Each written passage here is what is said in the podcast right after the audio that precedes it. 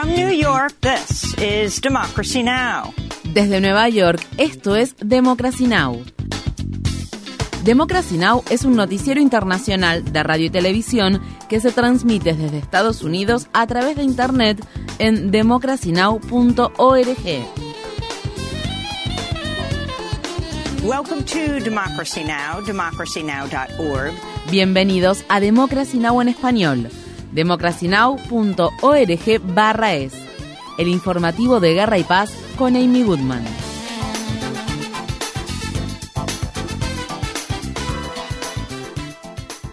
La Corte Internacional de Justicia ordenó a Israel que tome todas las medidas a su alcance para impedir un genocidio en Gaza. El fallo del Tribunal Internacional, que ha generado una gran expectación, se emitió este viernes por la mañana. Estas fueron las palabras expresadas por la presidenta de la Corte Internacional de Justicia, John Donahue.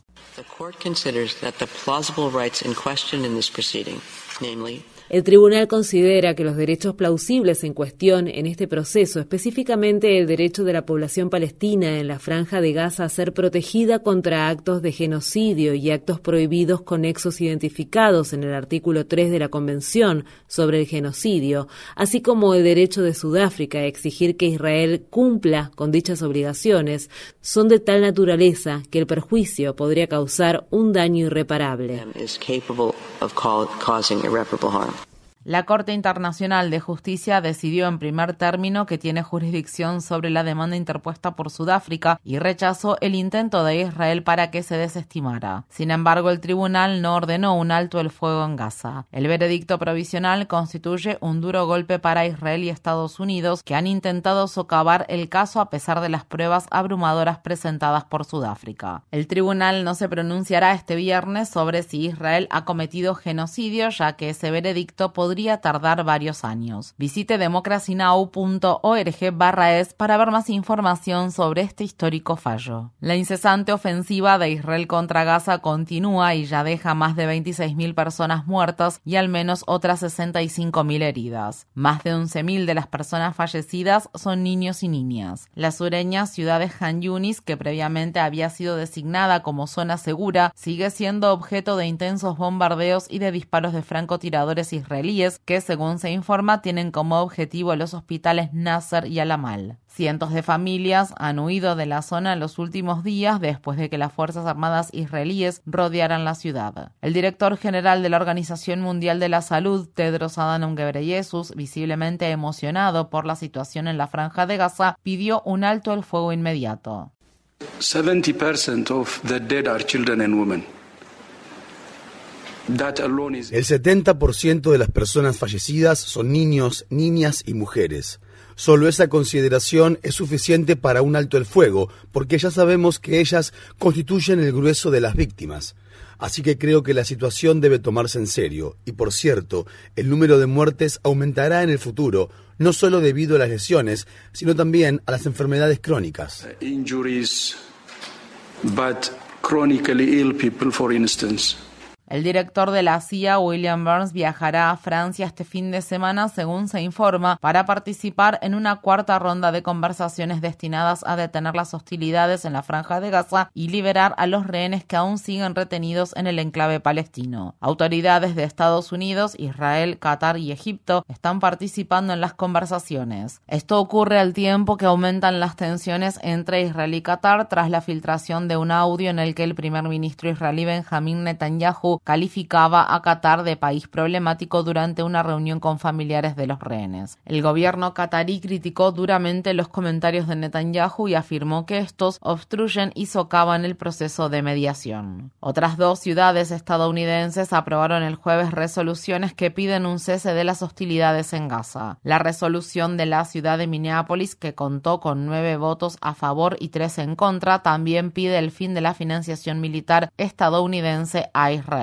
Por su parte, Somerville se convirtió en la primera ciudad del estado de Massachusetts en aprobar una resolución de alto el fuego tras varios meses de movilizaciones ciudadanas al respecto. Se anticipa que Cambridge, la ciudad donde se encuentra la Universidad de Harvard, aprobará el lunes su propia resolución para un alto el fuego en Gaza. Estados Unidos e Irak iniciarán conversaciones sobre la retirada gradual de la coalición militar liderada por Estados Unidos en Irak. Las Fuerzas Armadas estadounidenses tienen alrededor de 2.500 soldados desplegados en Irak que inicialmente regresaron a ese país en 2014 para luchar contra combatientes del Estado Islámico. Desde entonces, las bases militares estadounidenses han sido objeto de ataques por parte de grupos vinculados con Irán que han aumentado luego del respaldo de Estados Unidos a la ofensiva de Israel contra Gaza. Funcionarios penitenciarios del estado de Alabama acabaron con la vida de Kenneth Smith mediante asfixia con gas nitrógeno, un método de ejecución que nunca había sido utilizado en Estados Unidos. En su declaración final, Smith, de 58 años, dijo: Esta noche Alabama hace que la humanidad dé un paso atrás. Me voy con amor, paz y luz. El caso ha suscitado la condena internacional. El asesor espiritual de Smith, Jeff Hood, presenció la ejecución y criticó al fiscal general de Alabama quien predijo que Smith perdería el conocimiento en cuestión de segundos y moriría en pocos minutos. Estas fueron las palabras expresadas por Jeff Hood.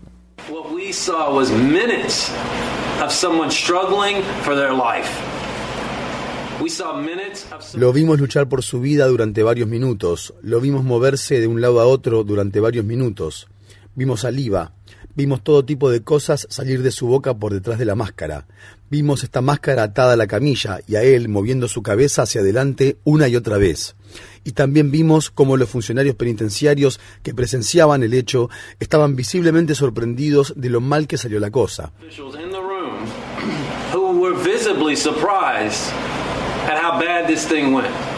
Un juez federal condenó el jueves al ex asesor de Trump, Peter Navarro, a cuatro meses de prisión por desacato al Congreso, luego de que se negara a cumplir con una citación del Comité de la Cámara de Representantes de Estados Unidos que investigó la insurrección del 6 de enero de 2021. El juez Amit Mehta le dijo a Navarro que invocar el privilegio ejecutivo no es un conjuro mágico ni un pase para librarse de la cárcel. Mientras tanto, este viernes se presentarán los argumentos finales del segundo juicio por difamación que la escritora Erin Carroll presentó contra Donald Trump. Este juicio determinará si Trump le debe pagar más dinero a Carroll por daños y perjuicios, además de los 5 millones de dólares que un jurado le otorgó a la escritora después de concluir que el expresidente había agredido sexualmente a Carroll en la década de 1990 y que luego la había difamado al acusarla de mentir al respecto. Este jueves Trump subió brevemente al estrado del tribunal, pero su testificación fue suspendida después de que se negara a responder las preguntas con un sí y un no, como le había indicado el juez. Un estudio concluye que decenas de miles de embarazos en estados de Estados Unidos donde se prohibió el aborto después de la anulación del fallo del caso Roe contra Wade en 2022 han sido consecuencia de agresiones sexuales. En los últimos 18 meses los investigadores estiman que casi 65.000 embarazos fueron el resultado de agresiones sexuales y que la mayoría de las personas sobrevivientes, si no todas, incluyendo varias menores de edad, se vieron obligadas a llevarlos a término. El estado de Texas encabeza la lista con un 45% de embarazos relacionados con violaciones. En Estados Unidos, en el estado de Michigan, se está llevando a cabo un juicio por homicidio involuntario, el primero de su tipo, contra Jennifer Clamley, la madre del autor del tiroteo masivo que tuvo lugar en 2021 en una escuela secundaria de la localidad de Oxford. Ethan Clamley tenía solo 15 años en el momento del ataque, en el que cuatro estudiantes murieron y otras seis personas resultaron heridas. El padre del atacante, James Clamley, será juzgado por separado a finales de 2023. Estas fueron las palabras expresadas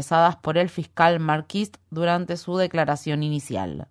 The evidence will prove that by the time this gun was bought, las pruebas demostrarán que cuando se compró esta arma, el atacante estaba en una espiral descendente que había comenzado meses antes. Las pruebas también demostrarán que Jennifer Crumley era consciente de eso, a pesar de conocer el deterioro en la salud mental de su hijo, a pesar de estar al tanto de su creciente aislamiento social y a pesar de ser ilegal que un adolescente de 15 años adquiera una pistola en una tienda de venta de armas y salga solo con ella. De todas formas, se le regaló el arma. Thank you. Thank you. El Consejo Constitucional de Francia, la máxima instancia judicial del país, declaró inconstitucional gran parte de un nuevo proyecto de ley de inmigración que ha sido muy cuestionado. El alto tribunal anuló casi la mitad de las 80 medidas incluidas en la legislación, entre las cuales se encontraban restricciones que dificultaban el acceso de los no ciudadanos a programas de bienestar social, así como disposiciones que negaban la ciudadanía a algunos menores de edad nacidos en Francia. Activistas en defensa de los derechos de las personas migrantes y otras personas aliadas de su causa salieron a las calles del país para celebrar el fallo y prometieron seguir luchando.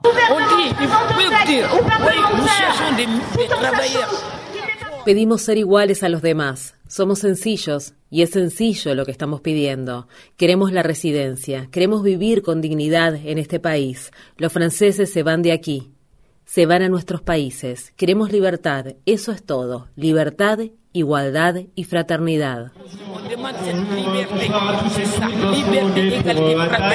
En Australia, miles de personas se manifestaron en protestas lideradas por indígenas en el llamado Día de Australia que conmemora la llegada de los colonizadores europeos al país en 1788. Las comunidades aborígenes y las personas que apoyan su causa han bautizado el 26 de enero como el Día de la Invasión y están presionando para que la fecha sea eliminada del calendario de días festivos del país. Estas fueron las palabras expresadas por el líder indígena Adrián Burraguba.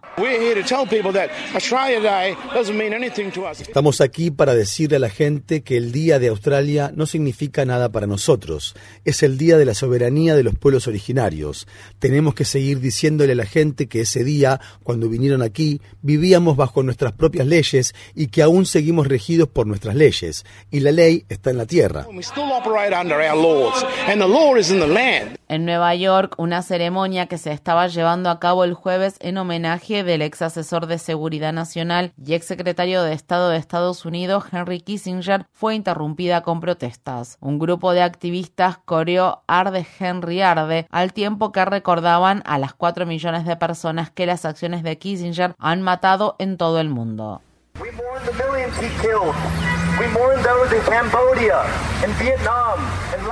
Lloramos la muerte de las millones de personas que Kissinger mató. Lloramos a las personas que mató en Camboya, Vietnam, Laos, Bangladesh, Timor Oriental, Chile, Argentina, Chipre, Irak, Palestina y Angola. Además de llorar a los muertos, también honramos a quienes luchan por vivir. Una gran cantidad de organizaciones de resistencia que se han enfrentado a las acciones imperialistas de Kissinger aún lo sobreviven.